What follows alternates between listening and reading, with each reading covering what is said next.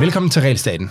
Mit navn er Jonas Herby, og Realstaten det er podcast, hvor du, sammen med mig og mine gæster, bliver klogere på, hvad regulering betyder for det danske samfund og den enkelte, enkelte dansker. Hvis man er forældre til et handicappet barn, så vokser man op i en verden, hvor øh, man er nødt til at hvor man bliver introduceret til, hvad øh, regler øh, er, og hvordan de reelt set fungerer ude i virkelighedens verden. Og en af dem, der er blevet bekendt med det, det er Monika Lylof. Er det, er det udtalt rigtigt? Ja. Monika Lylof, øh, som har stiftet øh, bevægelsen 1 million stemmer. Øh, hvis man går ind og søger på Twitter eller på Facebook på hashtag 1 million stemmer, så vil man se en masse opslag, der, øh, der bakker op om den her bevægelse, sandsynligvis. Øh, velkommen til, øh, Monika. Tak skal du have. Monika, vil du ikke starte med at introducere dig selv, og, må, og måske gå direkte derfra så over til en introduktion af, af bevægelsen, for det hænger jo sammen med, det er dig, der har stiftet den. Jo, jamen øh, jeg er 43 år, øh, uddannet jurist, øh, og blev øh, øh, tilbage i 2007 mor til for tidligt fødte tvillinger, som øh, viser øh, at få en, øh, en masse diagnoser på baggrund af det. Øhm, på den måde blev vi kastet ind i en, en verden, som øh, jeg ingen kendskab havde til, men havde en forventning om, at når jeg betalte min skat, øh, så gik det til et, et velfærdssamfund og en retsstat, fordi det er det, jeg er vokset op med, at det er det, vi har i Danmark. Øhm, så viste det sig bare, at så nemt er det bare ikke, når det handler om mennesker med handicap. Øh, der er en, en lovgivning, som, som regulerer, hvad man har øh, mulighed for at få af hjælp, men øh, den, øh, den måde, det bliver forvaltet på, og de, de myndigheder, der sidder og skal træffe de her afgørelser, øh, svarer til at stille os som, som borgere foran en kæmpe labyrint, som man så selv skal finde rundt i, samtidig med, at man er i følelsesmæssig krise og faktisk er i knæ. Øhm, jeg havde ingen anelse om, hvor omfattende det her det var. Fordi at, at i starten var, var, var jeg og min mand jo mest koncentreret om vores egen familiære situation, øh, og få, få en familie til at fungere på nogle helt nye vilkår. Øh, men undervejs, som, øh, som årene gik, blev det jo tydeligt for mig, at, at vi som familie overhovedet ikke var alene om at skulle kæmpe nogle helt urimelige og umenneskelige og besværlige kampe med et, øh, et system, som havde glemt, hvem det egentlig er sat i verden til. Øhm, jeg skrev en bog for ligesom at, at øh, udbrede mine erfaringer med, med det at være familie på nogle nye vilkår, men også erfaringer med mødet med systemet. Øhm, og, og i den forbindelse lavede jeg en masse research, var medlem af rigtig mange forskellige Facebook-grupper, øh, og blev på den måde øh, bekendt med og kom i kontakt med så mange forskellige, både forældre, men også andre øh, pårørende, og også de mennesker, der selv har et handicap, øh, som egentlig opfordrer mig til på en eller anden måde at få tydeligt gjort, øh, hvor stort et problem det her er i landet. Øh, fordi når medierne endelig fokuserede på det, handlede det enten om, at det var en bestemt kommune, der er klokket i det, eller at det var en bestemt type forældre, som var ekstra pyldrede, eller øh, ADHD var noget, man trak i en automat, og sådan nogle fortællinger var der ligesom rundt omkring i landet. Og der kunne jeg jo bare, øh, set fra mit eget synspunkt, og med alle dem, jeg var i kontakt med, øh, bekræfte, at sådan var det bare ikke. Øh, det her det er et nationalt problem. Øh, den udfordring, der så er øh, når man taler om, om handicapområdet, det er jo, det er ikke et område, hvor man kan mønstre en demonstration med 50.000 mennesker på gaden, som andre øh, områder kan. Øhm, så de sociale medier har, øh, har for det her område været en kæmpe gave, fordi vi kunne samle mennesker øh, på tværs af landet, øh, selvom de sidder hjemme i deres stue. Så derfor blev det starten til en Facebook-gruppe tilbage i slutningen af februar 19, øh, som skulle samle øh, mennesker øh, med handicap og psykisk sårbarhed og deres pårørende på tværs af landet, på tværs af diagnoser, for at vise, at, at øh, noget er helt galt, øh, når man taler om, hvordan mennesker med handicap bliver behandlet i, i Danmark. Øh, mange støttede op øh, meget, meget hurtigt, fordi det her var der et kæmpe behov for. For ellers så er er området meget præget af opdeling i diagnoser, øh, og det usynliggør øh, omfanget af problemerne. Øhm, og øh, der skulle være et folketingsvalg, og jeg gik sammen med Dansk Handicapforbund og Muskelsvindsfonden om at finde et fælles hashtag, som, som folk så kunne dele deres historie ud fra, fordi det var det, der ligesom blev vores fundament. Det var, at, at øh, historier, der indtil nu har været øh, glemt og gemt øh, og tysset ned, lige pludselig fik et talerør. At, øh, at folk stod frem og fortalte, hvad det egentlig betyder, hvilke konsekvenser det har, hvor, hvor meget man skal kæmpe. Øhm, så det, vi skulle finde et hashtag, hvor det kunne deles ud fra som en fælles mm. platform. Og kom frem til navnet 1 million stemmer. Og øh, det er sat sammen af, at øh, det er cirka en million mennesker, der er berørt af det her. Og øh, nu skulle der jo være folketing. Altså berørt af det? Er det inklusive familier og... Altså man siger jo faktisk, at omkring 800.000 lever med et større eller mindre handicap, men det er et, hvad kan man sige, et usikkert tal. Mm. Øh, det er sådan estimeret, fordi at man har faktisk ikke opgørelse over, hvor mange børn, der egentlig har et handicap. Øh, så, så vi er op omkring en million. Dertil kommer så alle de pårørende, som jo tæller forældre, søskende, bedsteforældre, you name it.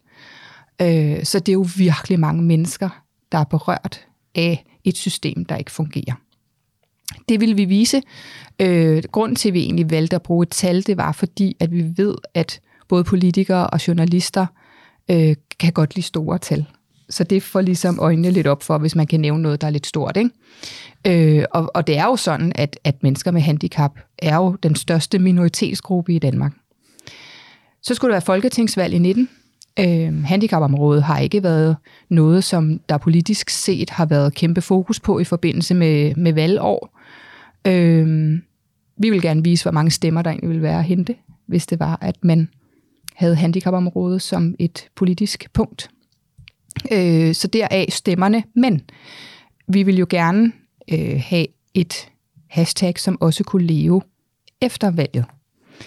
Og øh, hvad var det, der var kendetegnende ved det, vi havde gang i? Jo, det var, at vi lige pludselig gav, øh, gav mulighed for at, at øh, høre stemmerne. Altså, hvad er det, folk mm. siger? Hvad er det, folk fortæller? Øh, så derfor så kan man sige, at ordet stemmer har en dobbelt betydning. Ja. Det kunne så bruges igen til det til kommunalvalget, der så lige har været nu her. Øh, så vi gik fra øh, omkring folketingsvalget havde vi omkring ja, en 10.000 medlemmer eller sådan noget i den stil. Øh, nu runder vi 34.000 lige om lidt. Og det er bare dem, der er medlem af, af Facebook-gruppen. Men vi har rigtig mange følgere derude, øh, som ikke er medlem af Facebook, fordi øh, enten er de ikke på Facebook, eller også så er det simpelthen fordi, de har ikke lyst til at blive registreret nogen steder.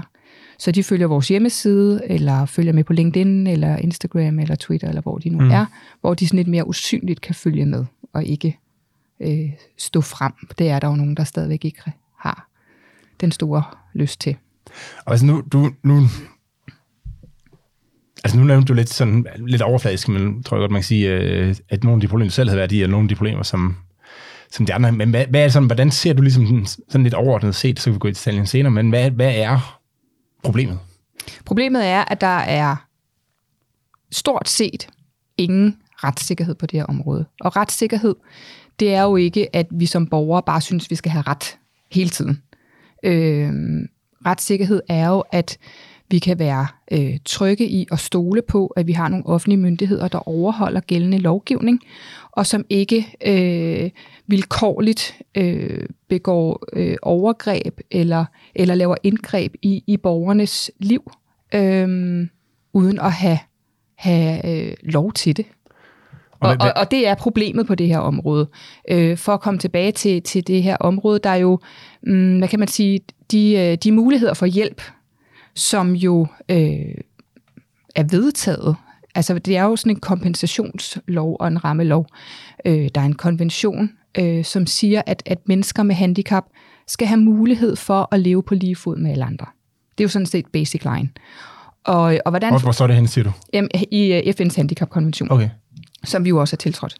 Øh, vi har også øh, menneskerettighedskonventionen, at alle mennesker er lige og har, har ret kan vi, til kan lige vi lige tage, Kan vi tage den først, fordi altså, det lyder en lille smule naivt, når jeg har hørt det på den måde, fordi hvis, Øh, altså hvis du har et handicap, så kan du i mange tilfælde i hvert fald ikke leve ligesom andre mennesker. Altså så er du jo begrænset er du... Nu, nu har jeg, nu har jeg tidligere uh, snakket med Simon fra Muskelsvind, uh, Muskelsvindsfonden, og han sidder i en, uh, i en rullestol og kan ikke... Uh, altså er 100% afhængig af hjælp uh, hele, hele døgnet rundt. Ikke? Han, kan, han kan jo ikke leve et liv ligesom alle andre. Altså han kan leve et fint liv, og det tror jeg også, uh, han gør, men han kan jo ikke...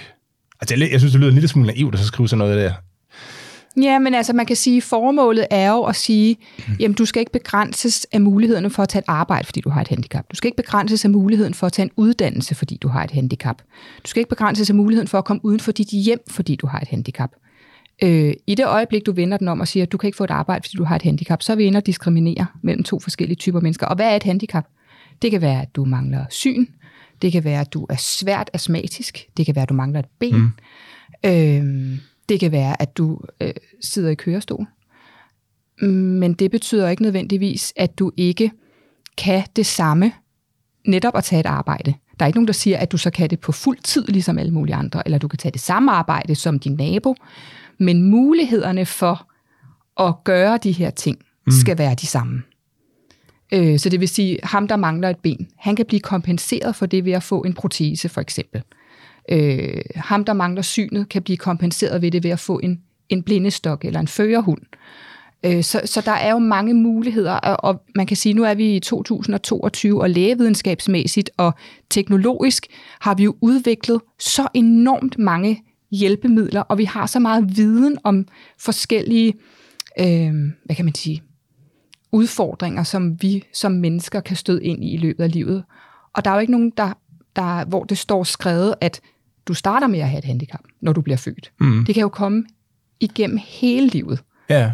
Øh, det, er det, det, det, ja. det, jeg tror, jeg så, synes, så, er... Ja, så, så det, det, der ligesom er, er fundamentet på det her, det er, at man skal så vidt muligt kunne kompenseres øh, for det handicap, hvis, hvis det er muligt. Mm. Sådan, så du kan leve et liv som andre mennesker øh, med de samme muligheder, hvis, hvis det giver mening. Mm. Ikke?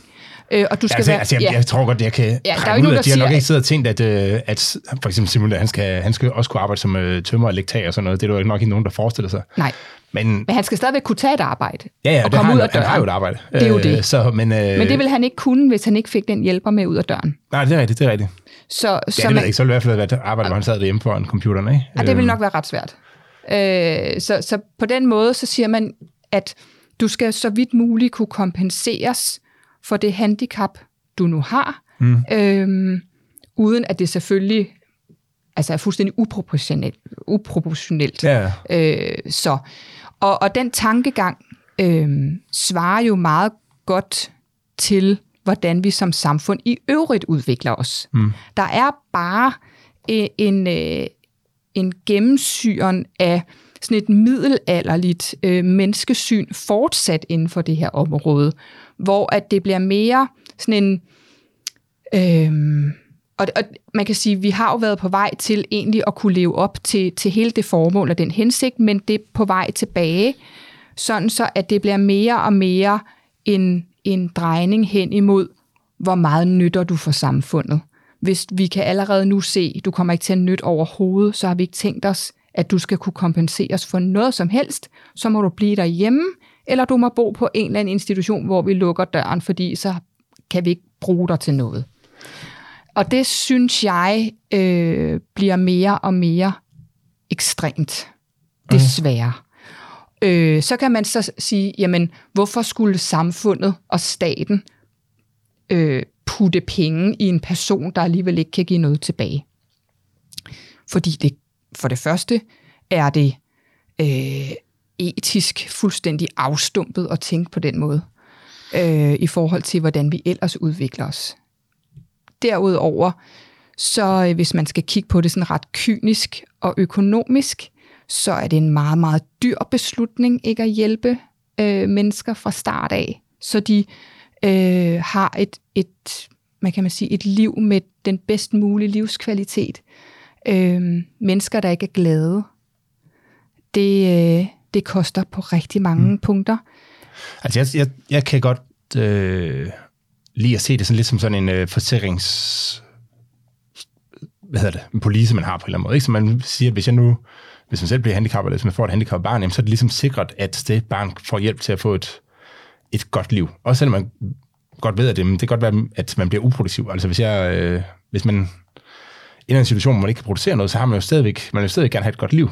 Øh, og det er ligesom det, man ligesom, altså hvis det var en, hvis det var en forsikring, man tegnede, så var det det, man gik op i, og ikke så meget, om man kunne hjælpes til at komme i arbejde igen, for eksempel. Man bare gerne hjælpes til at kunne have et, et godt liv, og det man er villig til at så betale noget for at få den hjælp, hvis nu uheldet var ude. Og det er lidt sådan, jeg ser det, og det lyder også lidt som om, det er det, du siger.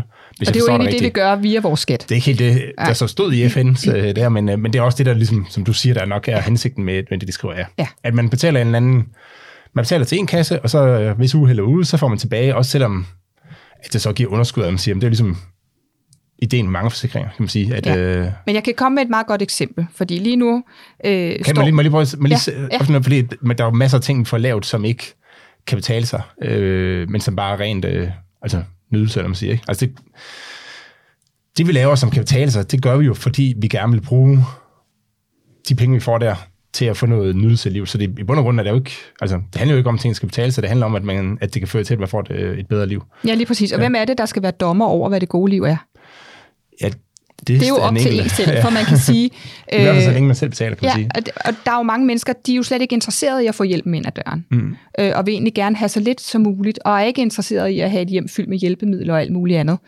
Øh, så, så det er sådan en, en, en mærkelig indstilling, der nogle gange er til, at bare fordi man har et handicap, så vil man bare have og have og have. Øh, jeg, altså jeg bliver simpelthen nødt til at komme med et eksempel også, hvordan det står til lige nu, for man kan sige, at der er jo rigtig, rigtig mange voksne med et handicap lige nu, som får frataget en hjælp, de har haft i overvis, selvom deres behov ikke har ændret sig. Det er en historie. Noget andet er, at vi har rigtig, rigtig mange børn efterhånden, som ikke går i skole. Øh, og det er ikke, fordi de ikke vil i skole. Det er simpelthen fordi, at de bliver sat i en skole, hvor de ikke kan være, mm. på grund af de udfordringer, de nu har. Jeg plejer at sige, det er ikke øh, diagnosen som sådan, øh, som, som det nogle gange bliver fortalt, er problemet. Det er, at nogle børn øh, bliver ekstremt udfordret, når deres udfordring udfordres. Giver det mening? Ja.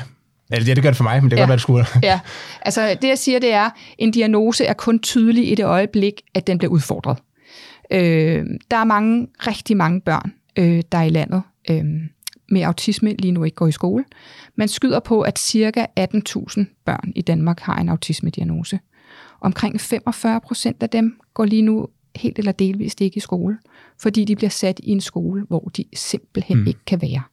Øh, det handler rigtig meget om rammer, det handler rigtig meget om relationer, og det handler også om viden hos de om at de voksne, der er omkring børnene, om de er klædt på til øh, at kunne give børnene de rigtige værktøjer og strategier til at kunne fungere senere hen i livet. Når et, men, altså, når et barn hvis, så ikke går i skole. Men må, må lige, ja. det, altså, det, som jeg forestiller mig, nu må lige korrekt mig, hvis det, hvis det er forkert, ikke? det er, at en, øh, en, et barn med autisme kan komme ned i skolen og få egentlig have, vil, altså, og det kan egentlig fungere rigtig godt. Øh, men hvis han sådan en dag møder ned, og så øh, Hans og, og Peter, de har øh, væltet alle bordene, eller sådan noget, at så kan det med, at det lige pludselig er så meget anderledes, være sådan, betyde, at, at det bliver en dårlig dag. Og hvis du går ind øh, i en skole med almindelige børn, jamen, så, er de jo, så er alle dage jo lidt forskellige, og der, der kan være lidt kaos, og nogen kan komme op og slås, og der kan ske alle mulige ting og sager, som kan gøre, at hver eneste dag bliver en kæmpe stor udfordring for det barn her med autisme, som har brug for en fast ramme. Så, så barnet vil godt kunne fungere, hvis, hvis der var nogle altså faste rammer, hvor der ikke var så meget, altså hvor der ikke var alt det her kaos, men i sådan en normal øh, skole, eller måske, nu ved jeg ikke, man kan sige det normalt, at børn er på den måde, men, øh, men i hvert fald som skolen fungerer øh, nogle steder, så, så vil det barn ikke kunne holde ud at være der, og så vil det vende med at være der. Er det, er det, ikke, er det ikke sådan rigtigt nogenlunde rigtigt jo, jo, og der er jo nogle, jo, og man kan sige, altså man, man kan jo øh, tage den her snak ud af mange, mange forskellige veje, fordi så skal vi også ind og kigge på, hvad der egentlig er sket med selve folkeskolen. Mm. Er den overhovedet så rummelig, som man gerne vil have den til at være? Kender du nogen, der nogensinde har sagt, at inklusion er en god idé? Øh, kun dem, der har opfundet ordet. okay, Nå, ja. ja, øh, altså vi vil jo alle sammen rigtig gerne være en del af det samme samfund, så mm. tanken er jo god nok. Man skal bare lige tænke over, hvordan det bliver gjort, og, mm. øh, og det er blevet gjort helt forkert øh, på den her måde. Nå, det, det er ikke emnet for i dag. Men, øh. Nej, øh, nå, men, men det der så sker, det er jo, at, at øh, nu kalder vi øh, barnet for, for Peter. Øh, Peter kan lige pludselig ikke være i skolen, fordi at... Øh, øh, han, han fungerer ikke i de skolerammer, man nu har sagt, at han mm. skal være i. Øh, derfor er Peter nødt til at være derhjemme, fordi han kan ikke komme ud af døren. Øh, hvem skal passe Peter? Det skal Peters mor eller far. Øh, Peters mor eller far kan så ikke komme på arbejde, og øh, søger så om øh, at kunne få noget tabt arbejdsfortjeneste hos kommunen. Det vil sige, det er en kompensation for, i stedet for at kunne gå på arbejde og få løn, så går kommunen ind og siger, okay, lige nu er det bedst, at du passer dit barn derhjemme, så vi mm. går lige ind og dækker noget af din løn, så du kan være derhjemme med dit barn.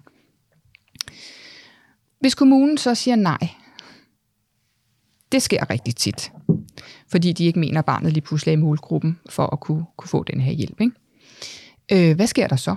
Jamen, mor mister nok sit arbejde, fordi arbejdet øh, har trukket elastikken langt nok, når der er gået et halvt år.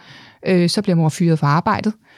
Øh, mor kan ikke stå til rådighed for arbejdsmarkedet, fordi hun er nødt til at passe Peter. Ergo går mor lige pludselig derhjemme, uden indtægt. Mm. Overhovedet. Øh, hvad sker der så? Jamen, så er de nok nødt til at flytte. Hvor skal de flytte hen? Måske skal de flytte til en helt ny kommune. Så starter hele øh, rumlen forfra. Det sætter familier og vores samfund i en virkelig, virkelig uhensigtsmæssig altså, situation. Er det, er, det, er det nogle historier, du øh, det her, har det, oplevet, eller, eller kender til, eller siger? Det sker hele tiden. Okay. Det sker hele tiden. Jeg var så heldig som mor. Altså, jeg har jo også selv øh, en dreng, som i 3. klasse lige pludselig ikke fungerede i den normale folkeskole.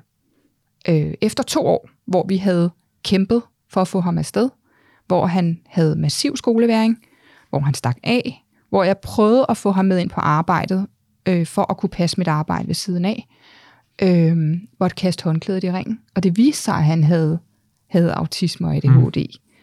Jeg var så heldig, at vi allerede, kan man sige, havde øh, to piger med handicap, så derfor havde jeg foden inden for systemet, og derfor havde jeg allerede muligheden for tabt arbejdsfortjeneste.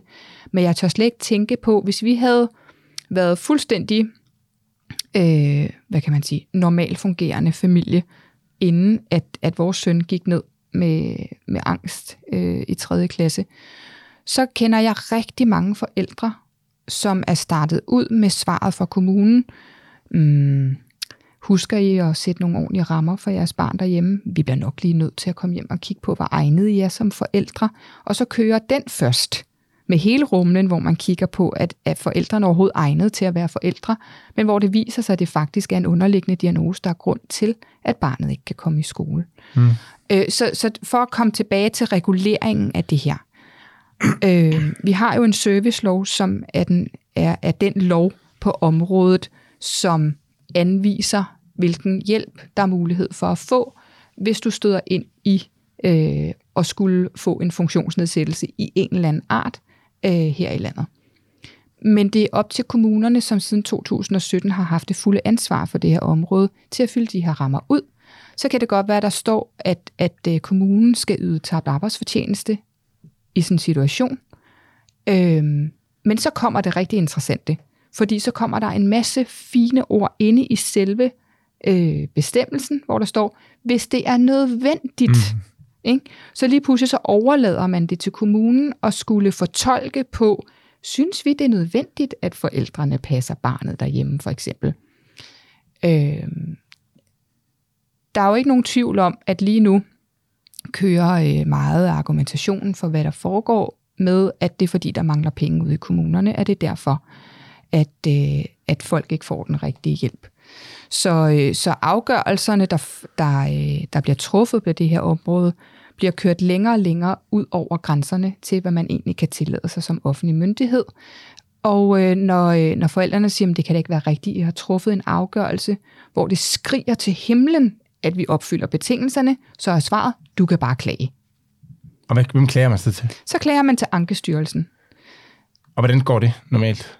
Jamen, altså, for det første, så har kommunen jo x antal uger til at genvurdere, når du klager. De er jo første klageinstans, kan man sige. Det er kommunen ja. selv, ikke? der skal sidde og genvurdere den her sag. De kommer jo som oftest frem til, at de havde ret. Ikke? Så kører den i Ankestyrelsen, øh, og med mindre du lige ryger ind under nogle af de bestemmelser, hvor der er øh, en varslingsorden, det vil sige, at man skal træffe afgørelse inden for en bestemt antal uger, så kan der jo gå alt fra et halvt år til et helt år, før Ankestyrelsen har en ny afgørelse. Og i mellemtiden får Peter ikke nogen hjælp. Øhm, og, og for hver dag, der går, så går det bare den forkerte vej, mm. hvis du er stødt ind i, at der er virkelig er et grundlæggende behov for noget hjælp. Og har du nogen, har du nogen øh, hvor mange af de, altså mange af de sager vinder øh, Ja, nu kommer, ja, det kommer jeg så til nu, ikke? Fordi ja. det vidste man, man havde faktisk ikke rigtig noget data på det her område før i 2016, hvor man siger, okay, det kan godt være, at vi er nødt til at få en lille bitte smule hånd i hanke på, hvad er det egentlig, der sådan retssikkerhedsmæssigt foregår ude i kommunerne, fordi vi hører, at der nok er ret mange, der får ret i deres klage. Hmm. Så i 2016 indfører man det, man kalder øh, Danmarkskortet, det bliver også kaldt for tørresnoren, øh, hvor at, at Altså, hvor man hænger sit vasktøj ud. Ja, lige præcis. Ikke? Man hæng, hænger øh, kommunerne til tørre. Øhm, hvor at man skal offentliggøre Kan, du, øh, kan du lige sige igen, hvad det hed? Danmarkskortet. Danmarkskortet. Ja. Og det blev også kaldt som, som tørresnoren. Det var mest kommunerne, der valgte at kalde det det. Stadigvæk ja. gør det. Ja. Og det er øh, simpelthen en opgørelse over, øh, hvor mange klagesager er der i den enkelte kommune, og hvad sker der så med de klagesager, øh, når Ankestyrelsen har haft øh, fingrene i dem. Og øh, sådan ret stabilt øh, siden 2016 øh, har vi haft sådan on-off øh, et sted mellem 35 og 50 procent i omgørelser på det her område. Øh, så kan man så sige, jamen det er jo kun i klagesagerne. Men der har Ankestyrelsen jo været ude og lave nogle stikprøvekontroller rundt omkring i kommunerne, der viser, at mellem 25 og 50 procent af de ikke påklagede sager har lige så mange og alvorlige fejl, som de sager, der når Ankestyrelsen. Det er jo et ekstremt højt Mm. tal. Øh, det, det, det er jo så, du bare gennemsnitligt. De, når du siger de tal der, så lyder det som om, at, at de sager, der ender i Ankestyrelsen, det er ikke fordi, det er nogle specielle sager, det er fordi, Nej. det er nogle, måske nogle specielle forældre, altså er nogen, der forældre eller sådan noget. Ja. Det er nogen, der orker det. Det er nogen, der ved, at de kan klage. Ja. Og tit er det også nogen, der har så øh, pengene til at hyre en advokat, som kan hjælpe dem med at klage. Mm.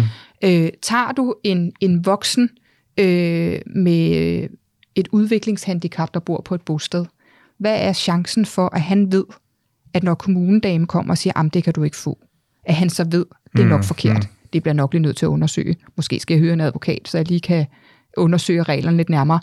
Sådan et menneske er jo sat fuldstændig skakmat. Øh, og, og, og det, der er så øh, absurd, det er jo, at, at hele det her system er jo sat op for netop at hjælpe nogle af de allersvageste mennesker. Man kan sige, sådan en, en, en voksen med et udviklingshandicap på et bosted, må jo betegnes som, hvad kan man sige, retssikkerhedsmæssigt et meget, meget svagt menneske, mm. som ikke har nogen pårørende, der kan kæmpe for sig. Øhm, hvis han bare får at vide, om det kan du ikke få, så, så har man jo vendt det hele på hovedet. Så, så det her med, at man siger, at vi tager hånd om de svageste, og, og vi har bygget et velfærdssamfund og en, og en retsstat op, som netop tager hånd om at sikre, at loven er lige for alle, øhm, det mener jeg er en illusion, når man, når man kigger på det her område. Så, hvad, så, så det, det lyder lidt som om, at eller det, kunne- det kan måske fortælle om, altså, hvad, selve loven, er den, øh, er den fin nok, eller hvad? Altså jeg synes jo, at lovgivningen som sådan opstiller nogle rigtig fine øh, muligheder. Øh, man kunne godt stramme op nogle steder, og så sige, at øh, der skal ikke være mulighed for så fri fortolkning, som der er, fordi det bliver udnyttet. Ja, okay, det kan, det kan Ja, vi lige komme ind til ja, senere, men selve, ja. altså selve hensigt, altså, altså, så det du tænker, det er, hvordan den bliver udmyndtet i loven. Øh, Det er det er der problemet ligger. Så selve loven er, men den, er- den er måske så løst formuleret, at... Øh, Altså lovgivningen, der er nogle enkelte undtagelser. Der er nogle undtagelser, som, som, øh, som lige nu også er op på politisk plan, hvor at, at man, øh, man skældner lidt for meget mellem øh, nogle bestemte bestemmelser, sådan så at nogen, der har et svært kognitivt øh, handicap, er dårligere stillet end dem, der ikke har, i forhold til at kunne få det gode liv okay. Øhm, og og der, er, der er en gruppe, gruppe forældre, som virkelig forsøger at, at få kæmpet det her igennem, og det, det er rigtig Altså er svært. det fordi, det kan være nem, nemmere at få hjælp til et... Øh, For altså sådan til en sådan fysiske hjælpemidler, eller man skal sælge, altså noget. Nej, ja, men altså man, man kan sige, øhm, sådan en som Simon for eksempel, mm. og Christian Hegård, øh, de kan få en ordning. Christian Hegård, det er det tidligere medlem af Radikale Venstre. Ja, lige præcis, ikke?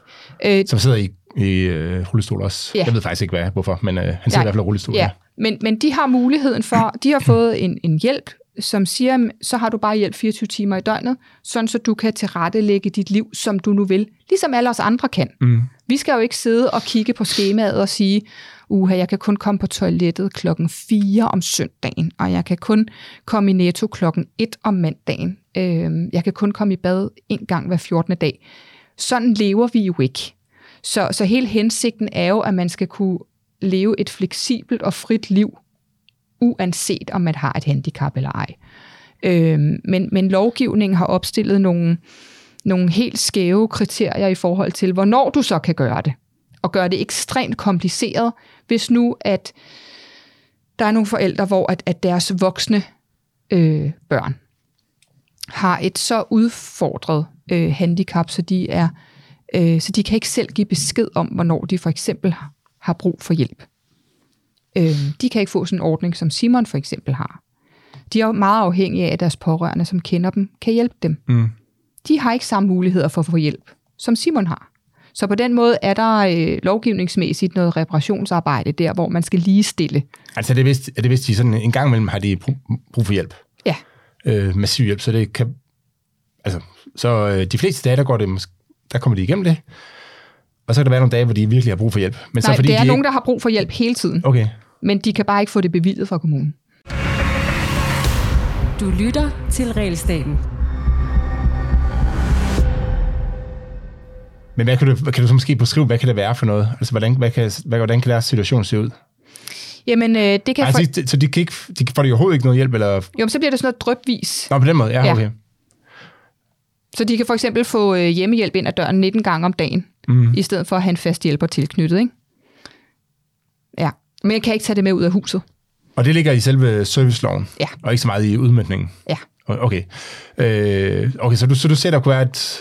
Der er et reparationsarbejde der, hvor man, man ligestiller mulighederne på den her måde, og man selvfølgelig skal opfylde nogle betingelser. Selvfølgelig skal man det. Nå, det, nu, nu, det, Ja. det var fordi, du, du sagde noget med, at øh, du, du, du lavede, skældede sådan lidt mellem, om du havde en, et kognitivt øh, handicap eller et fysisk handicap. Eller sådan, det, det lød det i hvert fald på til mig, eller Ja. for mig. Og, øh, Men det er også rigtigt. og dem her, de, altså dem, der har det her problem, det er mere folk, der De- har et øh, kognitivt handicap. Ja, Eller, ja.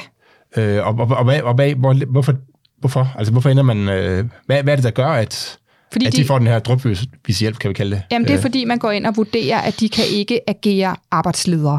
De kan ikke selv ansætte deres hjælp og selv tilrettelægge, hvornår de skal have deres hjælp. De er nødt til at have nogle andre til at gøre det for sig.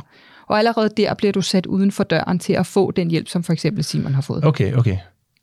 Og så, og så er det, man ender Så med at få en eller anden... Øh, Helt åndssvag konstellation. hjemmehjælper 10 dage, 10 Ja. om dagen eller sådan. Ja. Okay, okay.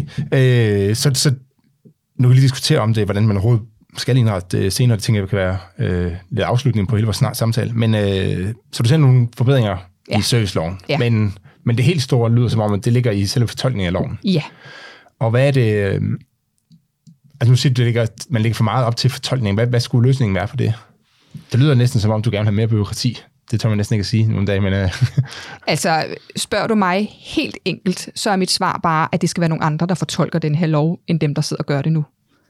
Øh, et af de helt store problemer, i mine øjne, det er, at, at kommunerne sidder med tre myndighedsopgaver under samme hat. mm, Øh, de visiterer til, hvilken hjælp der skal øh, gives.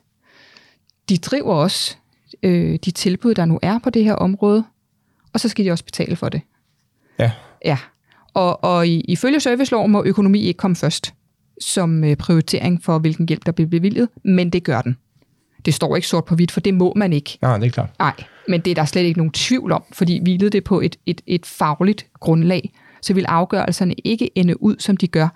Det, der sker lige nu, det er, at kommunerne har jo forpligtelsen til at oplyse sagen, sådan så at afgørelserne bliver truffet på et solidt fagligt, øh, fuldstændigt grundlag.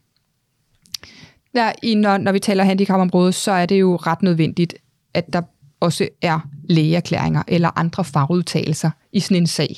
Fordi du skal dokumentere, at du har en funktionsnedsættelse, som gør, at du har et behov for hjælp. Men det, der sker, det er, at kommunerne øh, i deres øh, ret til at udøve et forvaltningsretligt skøn, jo kan vælge, hvilke oplysninger de vil lægge til grund i deres afgørelse.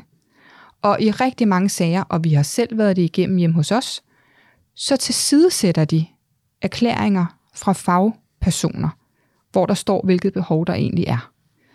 Øhm, Altså, skulle det være læger eller psykologer eller sådan lige noget? præcis. Ja. Lige præcis. Øh, altså, jeg, jeg kan Og så komme hvad lægger de så til grund i stedet for? Øh, et eller andet andet. Altså deres egen vurdering? Ja, Eller? de kan kigge på, hvordan vinden blæser, hvis det skulle være det. Okay. det er nok ikke det. Ja. Og, så, og så er det bare op til, til borgeren selv at finde ud af, hvad gør jeg, hvad gør jeg nu? Ikke? Nu, nu du nævnte, ja. ja. Øh, ja, det, ja så, det, så, hvad, så det du tænkte, det var, hvis det var en, nu du snakker om, der var tre, altså de skulle betale, og de skulle øh, visitere, og de skulle så også drive det, og du sagde, ja. Og det her, nu snakker vi om visiteringen, så det du, ja. Det du forestiller, det er, at det er nogle, altså der er en eller anden, Jeg vil en have uafhængig, adskilt. øh, ja, ja, den er i hvert fald adskilt fra den, der nu skal, engang skal betale det, så man får en øh, Ja. uafhængig på en eller anden måde vurdering. Ja, og jeg vil rigtig gerne have, at det bliver fagpersonerne, der alligevel har alle de her mennesker i hænderne, som også kan være med til at bestemme, hvad for en hjælp, Mm. der skal gives. For lige nu må de overhovedet ikke pege på, hvilken hjælp, der skal gives. Altså, nu ved jeg ikke helt præcis, hvordan det er organiseret, men øh, der er jo noget, der hedder Medicinrådet, hvor man øh, sidder og tager stilling til, hvilken typer af medicin, der skal øh, altså, anbe- anvendes i det danske sundhedsvæsen. Og der, øh, der, der kigger man på, om man får, altså der er man virkelig sådan en cost-benefit-analyse, og siger, hvor Det meget der. koster det, Ja. øh, i forhold til, hvor meget man får ud af det. Nej, Nej, men, men, det kunne Nej. men, det, men det gør jo, at, at folk bliver vurderet, eller at alle medicintyper, ja. uafhængig af, hvad du nu end måtte fejle, at de bliver vurderet på et sammenligneligt grundlag. Mm. Selvfølgelig er der alle mulige usikkerheder i det, sådan, ikke? men man forsøger i hvert fald at gøre det sammenligneligt. Mm. Og er det sådan noget lignende det, du, øh, du forestiller dig, at altså, der er nogle fagpersoner, som så, fordi vi er nok alle sammen enige om, at hvis der var, nu fandt sådan et øh, exoskelet, eller hvad det hedder, øh, det med, man ligesom, øh, og det kostede 5 milliarder kroner, jamen så, så er det nok lige overkanten at bruge det, altså give det til til, til, til en person, for at øh, den person nu kunne, kunne gå rundt. Ikke? Absolut.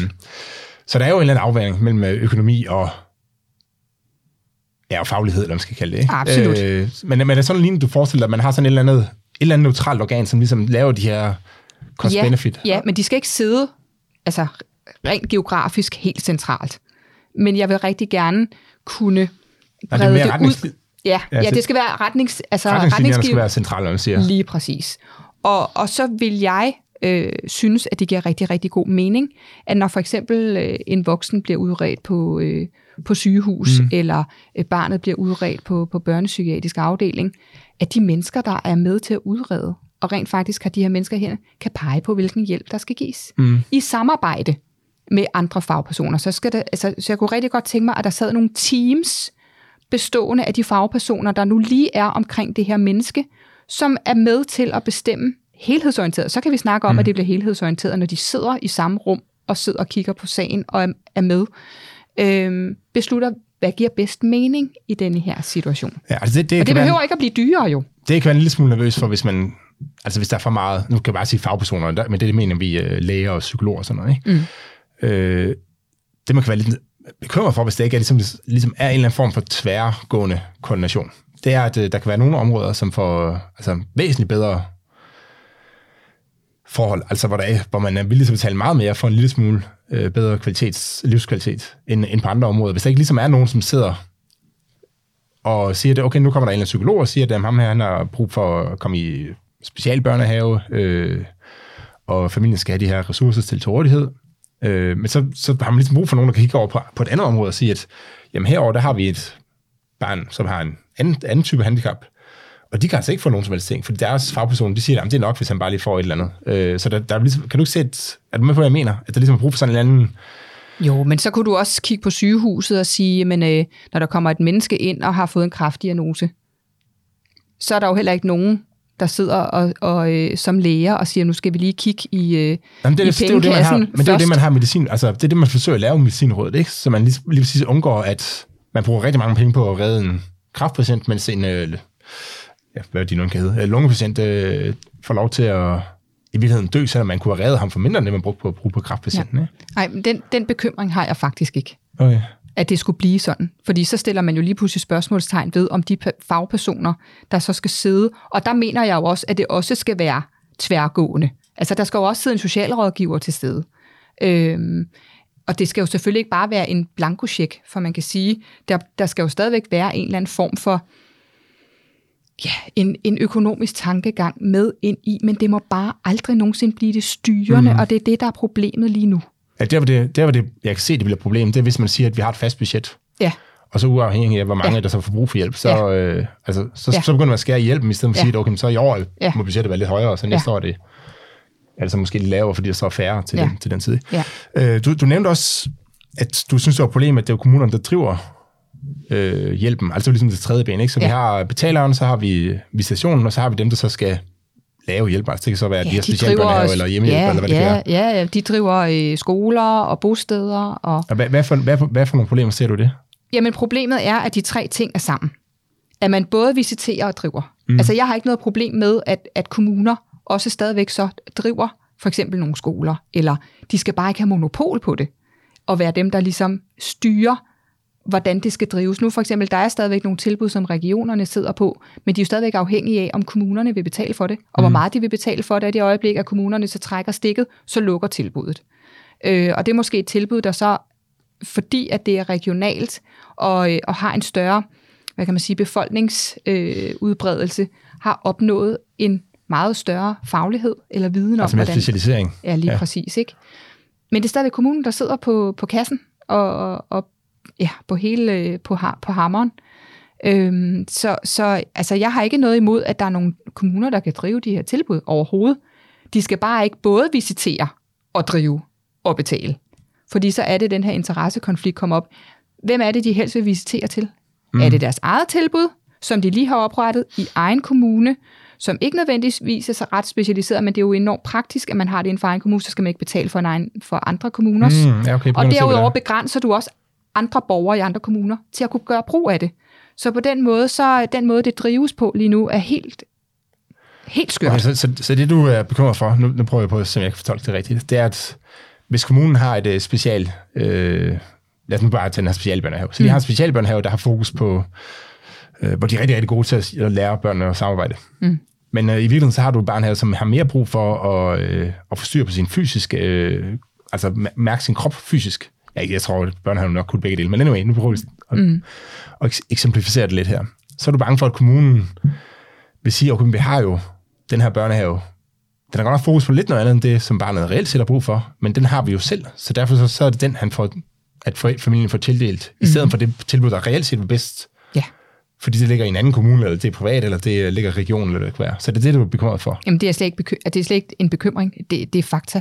Altså, det foregår lige nu, at kommunerne trækker egne tilbud hjem, og det handler om døve, det handler om blinde, det handler Har du om... et eksempel, du kan dele, dele med os? Altså på et... Øh, Øh, jamen altså, jeg kan da fortælle dig, at, at i, øh, i eget øh, regi, der øh, vores datter øh, fik en ADHD-diagnose allerede som, som seksårig. Og øh, der, øh, der fremgik det af erklæringen fra den udredende psykiater, at hun skulle have et småt struktureret skoletilbud. De må ikke skrive, at det skal være et skoletilbud til børn for ADHD. Det må man ikke, på grund af, at det er kommunens opgave at finde ud af, hvad for noget det skal være. Men de kan jo formulere det, sådan, så det fremgår Ja. ret tydeligt, hvad der er behov for. Alligevel så siger kommunen... og småt, så mener du, det, ikke, det skal ikke være klasseværelse med 28 så, børn. så er det nemlig ikke klasseværelse med 28 børn. Øh, da vi havde fået de her papirer, øh, så gik vi selv ud og undersøgte, hvad der var muligheder, og fandt ud af, det havde vores kommune jo ikke. Vores kommune havde ikke sådan et tilbud, Mm. men vi fandt et i nabokommunen. Øh, og jeg ringer så op til, til kommunen, Nej, du, altså, jeg kan mærke til, at det er meget... Det betaler lige mit liberale hjerte, det her. ringer op til kommunen og siger, ved I hvad, jeg har simpelthen fundet det allerbedste skoletilbud til vores datter. Svaret var, det må du da ikke selv undersøge. Det er da vores opgave. Jeg siger, Nå, det har jeg altså gjort alligevel. Så sender øh, kommunen selv en konsulent ud og kigger på vores datter og siger, ej, hun er vildt velfungerende. Hun skal bare lære at sige pyt. Hun kan sagtens klare i et normalt folkeskole.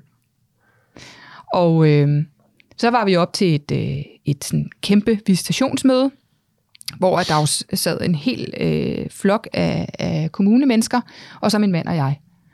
Og så siger lederen, som jo aldrig har mødt vores datter, ja, vi har besluttet, at hun skal, hun skal på den normale folkeskole.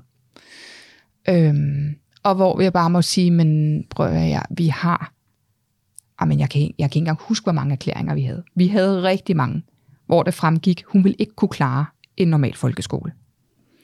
Blandt andet stod det også i erklæringen for psykiateren, at hun havde brug for et småt struktureret skoletilbud.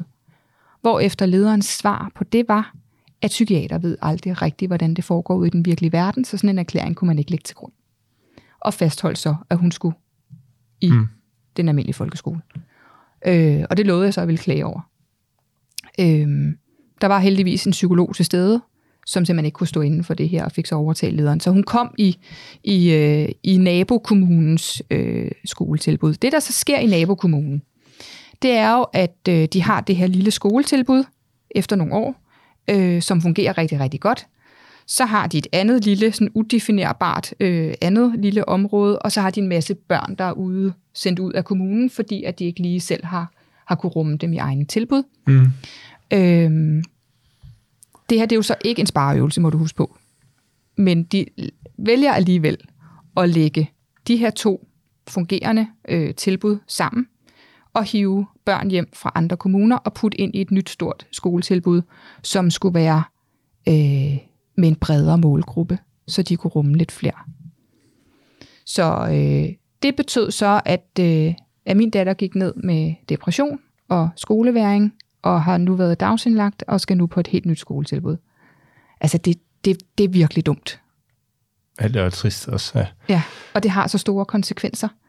Øh, og det sker rigtig meget. Altså, jeg, jeg havde engang en, øh, et forældrepar i, i telefonen, hvis datter øh, var på et botilbud, øh, men på grund af nogle regler, så skulle hun flytte på et andet botilbud. Forældrene havde sig selv peget på et botilbud, der lå ret langt væk fra, fra øh, forældrenes hjem, men de måtte jo simpelthen lave knuder på sig selv, fordi det, det vigtigste var sådan set at finde et sted, hvor de vidste, at deres datter ville kunne mm. fungere mm. og være glad. Mm. Så de havde fundet et sted, som lå ret langt væk. Det ville kommunen overhovedet ikke høre tale om, for de havde lige bygget et helt nyt øh, botilbud i egen kommune, øh, og det skulle de jo fylde pladserne ud på. Så de ville proppe hende ind i det her tilbud, som på ingen måde kunne leve op til, hvad for nogle behov hun havde, og som de havde erklæringer på. Øh, og de her forældre var knuste, fordi de frygtede virkelig, hvad der skulle ske med deres datter. Mm. Øh, og de nåede så at få en advokat på, som, som har hjulpet dem. Men det er jo fuldstændig vanvittigt. Og hvad det... Altså... Ja, plus, plus at det stiller jo... Altså, du, du, nu, taler, nu, nu har du nævnt et par sager her, hvor ja. man så har fået øh, altså kæmpe imod, og så har man så fået ændret øh, mm. øh, beslutningen der. Men, det, men der er jo... Altså, det er i hvert fald ikke den opfattelse, jeg tror, de fleste har af velfærdsstaten. Den, det er ligesom, at alle skal behandles ens, men det her, det jo, kan man jo nemt se, at det vil jo være de ressourcestærke, som så ender med at få øh, hjælpen. Øh, og det var ikke ligesom det, der var meningen. Vel? Ideen var jo, at alle skulle, skulle, have, skulle have hjælp med. Jo. Øh, du, jeg synes egentlig, at du beskriver det her øh, problem meget godt. Altså det med, det er også dem, der, der driver hjælpen. Så man kan sige, så, så hvad er det? Så du vil gerne have de her tre ting adskilt? Ja. Altså det skal være øh, tre forskellige instanser i bund og grund? Nej, øh, altså... Eller fald, nej, ja. ja. ja. Den øko- økonomien kunne jeg godt tænke mig blev, blev øh, hvad kan man sige... Øh, det er virkelig en screen... Ja, men, en helt anden form for finansieringsmodel. Er det forældrene, der skal tage beslutningen, eller hvad? Altså, er der nogen, der skal visitere? De siger sådan, at dit barn kan, må gerne, de, de, skal, de får det her hjælp her. Og skal det så være forældrene, eller hvem skal så beslutte, hvad for en hjælp det er? For det problem er, som du skriver det, der, det er, det er det kommunen, der beslutter det. Og de, både skal de betale for det, det kan godt, de, øh, de tænker, at vi skal hjælpe lidt færre. Øh, og så har de deres egne institutioner, som tænker, at øh, hvis vi skal hjælpe barnet, så sender vi ham eller hende herover, fordi der, øh, der, har, vores, der har vi plads i forvejen. Mm.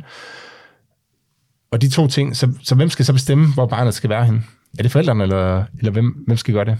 Nej, altså det skal altså, jo ske i samarbejde med det her nye, den nye myndighed, som skal være beslutningstageren. Altså vi har jo allerede det, der hedder VISO. Altså, endelig, hvem skal have den endelige beslutningskraft? Altså hvis du får, hvis du får at vide, at øh, om de barn kan få en specialbørnehave, hvad for en specialbørnehave vil du gerne have? Om det skal jo være myndigheden. Så, så, så er det selvfølgelig noget samtaler med at finde ud af, ja. hvad det skal være og sådan noget, men... Men tro mig om ikke, at det kunne ende med, at den rigtige beslutning så blev taget i størstedelen af tilfældene, fordi man rent faktisk lytter på de mennesker, det her det handler om. Man lavede faktisk et forsøg i Odense, hvor man tænkte, okay, vores hjælpemiddelområde, øh, det sejler. Mm. Vi bliver nødt til at finde ud af, hvor meget hjælpemiddel har borgerne egentlig behov for. Øh, vil de egentlig bare skrave til sig, hvis det var, de fik muligheden? Det er jo faktisk det problem, du egentlig prøver at skilte op her. Ikke? Vil folk så bare kræve alt muligt, Nej, hvis nej, det, det er ligger op ikke. til dem? Nej, det er ikke? det ikke. Jeg- Nej, men det kunne, prøver- man, det kunne man godt som lytter måske få en fornemmelse af, at hvis det bare blev øh, frit spil, så ville man bare rave til sig og, og pege på alt muligt, som var fuldstændig øh, vanvittigt dyrt. Øh, det man gjorde, det var, at man lavede en stor hal, og så øh, satte man ind, mm, så satte man simpelthen bare hjælpemidler derind, og så sagde man til folk, I kan ikke selv komme og hente det, I gerne vil have. I skal ikke øh, igennem en afgørelse eller noget, I kommer bare og henter. Folk tog meget mindre, end de egentlig ville have fået bevillet, hvis det stod op til kommunen, hvad man skulle pege på. Mm. Øh, fordi det, der også er i det, det er, når man nu kommer og siger, at jeg har et barn, der ikke kan gå. Når man så står i sådan en situation, så aner man jo ikke, hvad for nogle hjælpemidler, der er på markedet. Man sidder jo ikke og gennemtrævler, øh, jeg ved ikke, hvor mange forskellige hjælpemiddelkataloger, øh, kataloger, inden at man så søger. Man kommer bare og siger, mit barn kan ikke gå, jeg har brug for hjælp. På den anden side af bordet skal der så sidde en faguddannet person, som ved, okay, når dit barn har det her problem, jamen så er der de og de muligheder på markedet. Mm. Men hvis den her person kun har lavet en aftale med lige det her firma om, at man kun bevilger kørestole herfra eller noget andet, så kan det ende med at blive meget, meget dyrt. Øhm, I stedet for, at, at man måske... Ja, der kan jeg kende et meget, meget interessant eksempel. Vores datter er jo multihandicappet og har brug for hjælp til alt, ikke? Øhm, det vil sige, at øh, da vi skulle begynde at have hende ud af huset, da hun var vokset ud af størrelse rejseseng, som du kan købe ned i babysam, øh, så havde vi lige pludselig et problem. For vi kunne ikke bare lægge hende på en helt almindelig seng i et sommerhus, eller på et hotel, eller hvor man nu tog hende med. Så hvad gør man så? Så øh, jeg kontaktede kommunen øh, og sagde, prøv at høre, vi står her med et problem. Vi har vores datter, hun kan ikke længere være en rejseseng, hun skal stadigvæk kunne sove, når vi er et sted, men hun skal have nogle høje trammer omkring sig, for ellers er det decideret farligt, hvis hun falder ud. Hun har for meget vand i hovedet, hun må ikke falde ned, vel? Gud, det problem kendte de faktisk ikke rigtigt. Det havde de ikke lige stødt på før. Det vidste hun faktisk ikke lige, hvad, hvad man skulle gøre ved det. Det vil hun prøve at undersøge. Og tiden gik og gik, og imens gik jeg ellers i gang med, med Google og fandt ud af, at det her det var jo et, et, øh, et verdensomspændende problem. Jeg fandt mm. samme spørgsmål i Tyskland og Frankrig og Holland og alle mulige steder. Øhm, og tænkte, ej, altså, der må der være nogen, der har opfundet en eller anden form for rejseseng for børn øh, plus øh, rejsesengstørrelse. Øhm, kommunen undersøgte videre, og jeg undersøgte videre, og fandt en lille bitte tømrer op i Fredericia. Nej, det passer ikke engang. Det var helt op i Frederikshavn, som en gang havde lavet sådan en seng før, hvor han havde bygget den helt fra bunden, og hvor man sådan kunne folde siderne ud og så videre. Og kontaktede ham, øh, og sagde, vi står med det her problem. Vores datter er den her størrelse. Hvad vil det koste, hvis du skulle lave sådan en til os? Så, skrev, så sagde han, jamen det vil nok koste x antal tusind. Så tænkte jeg, mm, okay. Øh, endelig kontakter kommunen tilbage, så siger de, ja, nu havde hun godt nok undersøgt rigtig meget det her, øh, og den eneste mulighed, hun ligesom kunne se, det var, hvis man fik den specialfremstillet i Holland til det tredobbelte af, hvad den her mand oppe i Frederikshavn kunne lave mm. den for, ikke? Du kan godt se, så, så drøner det jo bare ud. Altså, og, og det er jo bare et Hvad eksempel. endte det så med? Jamen, det endte jo med, at vi bestilte den op i Frederikshavn. Ikke? Og så havde kommunen jo lige sparet, jeg ved ikke, hvor mange tusind kroner. Jamen, det er jo, det er jo skørt. Men, det, men jeg tror, vi begynder at nærme os lidt, øh, det der bliver også øh, begynder at blive lidt interesseret. Det er, eller det er, men eller det, det, som jeg, det, som jeg Altså i sidste ende er der nogen, der skal beslutte, hvad for nogle hjælpemidler barnet skal have. Ja. Så der sidder det her øh, udvalg her, som, øh, lad os nu sige, nu får oprettet den her uafhængige instans. Øh, er, det, er det så dem, der skal bestemme, at jamen, barnet skal have den her øh, seng her? Ja, du må, du må gerne... Nej, hvad, hvad er det, jeg prøver at sige? Lad os sige, at der er, der er, forskellige, der er, nogle, der er to forskellige øh, børnehaver, som begge to kan... En i kommunen, og øh, en øh, i nabokommunen, eller privat øh, børnehave. Som, som virkelig begge to vil kunne rumme det her øh, barn her. Mm. Men der er selvfølgelig nuancer i sådan noget. Øhm, så at, hvem skal så træffe det endelige beslutning om, hvor barnet skal gå hen?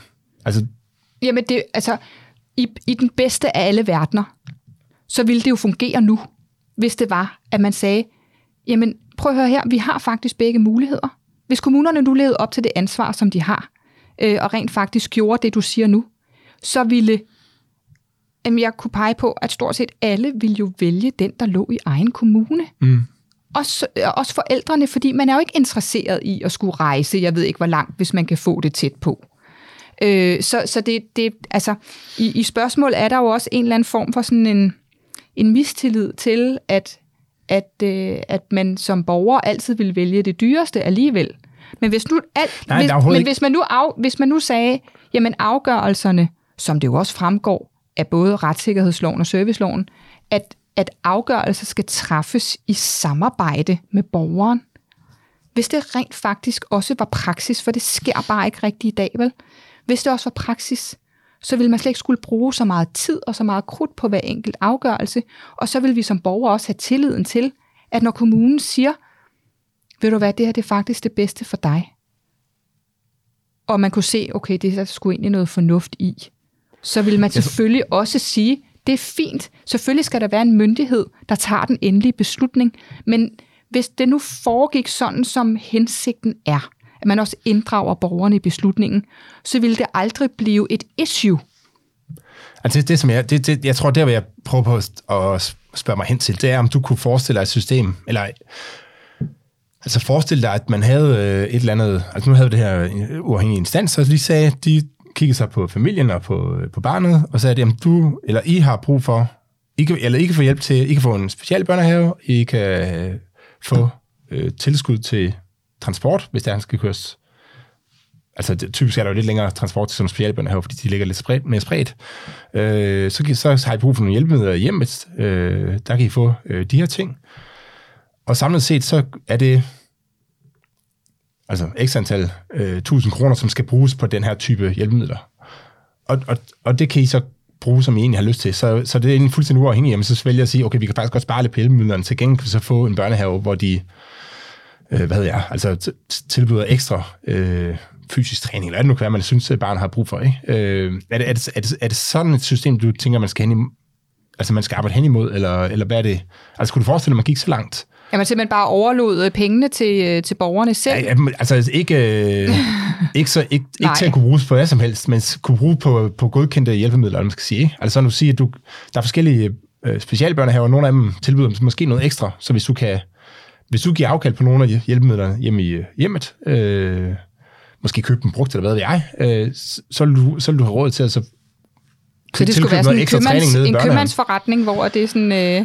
Nej, i virkeligheden var det mere, jeg tænker mere, det er mere, at det skal være en mere fleksibel løsning, så, øh, fordi det kan være svært for, altså selvom de er eksperter og sådan noget, så kan det måske være svært at sige lige præcis, hvad det er, der fungerer hjemme i øh, hjemmet, og børnene er jo, så om, og man kan sige, fra det offentlige Altså fra systemets side er man bare interesseret i, okay, altså barnet for det første får selvfølgelig en god hjælp, men også at, øh, altså at man har en eller anden økonomisk ramme som det her.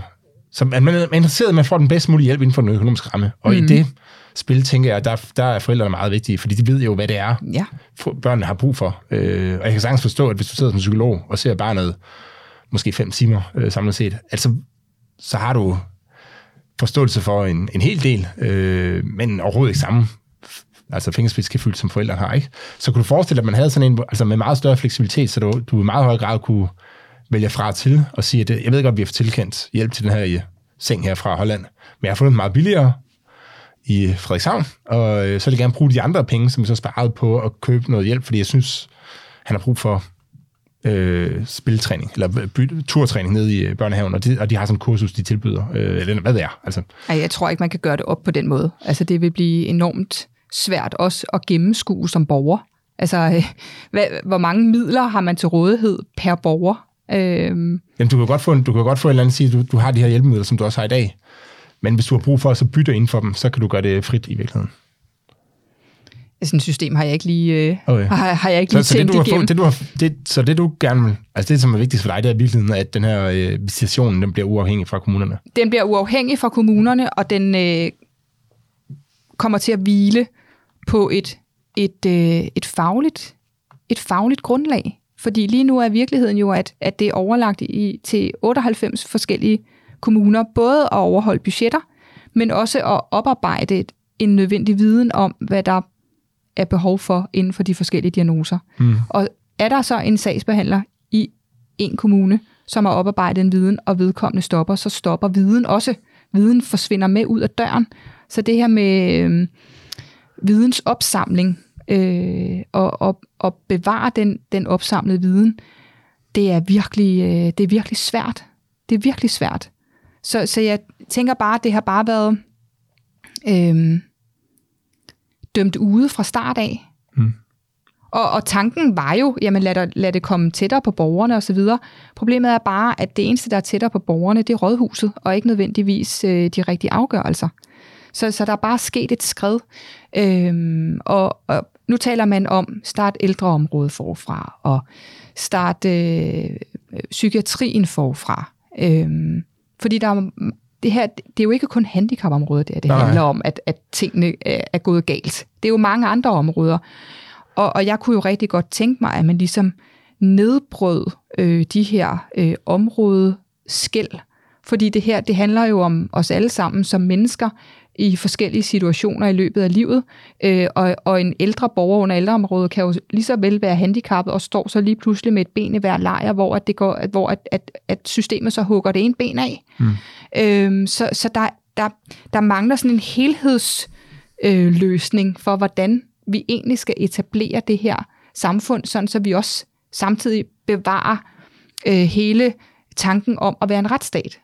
Altså, jeg, jeg, jeg er ikke nok inde i emnet til at øh, kunne vurdere, om din løsning er øh, altså den bedste løsning, om det vil løse problemerne på lang sigt også. Men jeg synes, at du har argumenteret rigtig, rigtig godt for, at der er et problem ved, at kommunen sidder både og skal øh, visitere og betale, og samtidig også driver øh, nogle, nogle af, eller de her øh, tilbud, som, øh, som, som de så kan til, tildele til, til folk. Øh, og det er jo et problem, som du er også inde på, som går igen i mange dele af, af velfærdssamfundet, at, at kasserne er rodet sammen i bund og grund. Monika, tusind tak, fordi du vil komme og, og gøre os klogere på, øh, på en million stemmer og de problemer, som handicappede møder i, i Danmark. Tak fordi jeg måtte komme. Øh, og til jer, der sidder derude, så øh, hvis jeg har nogle kommentarer eller ønsker at komme i kontakt med os, så som altid kan I skrive en mail til mig på herbysnabla.cepos.dk eller kontakte mig på de sociale medier. Der, øh, der plejer jeg at svare relativt hurtigt. Så tak for i dag.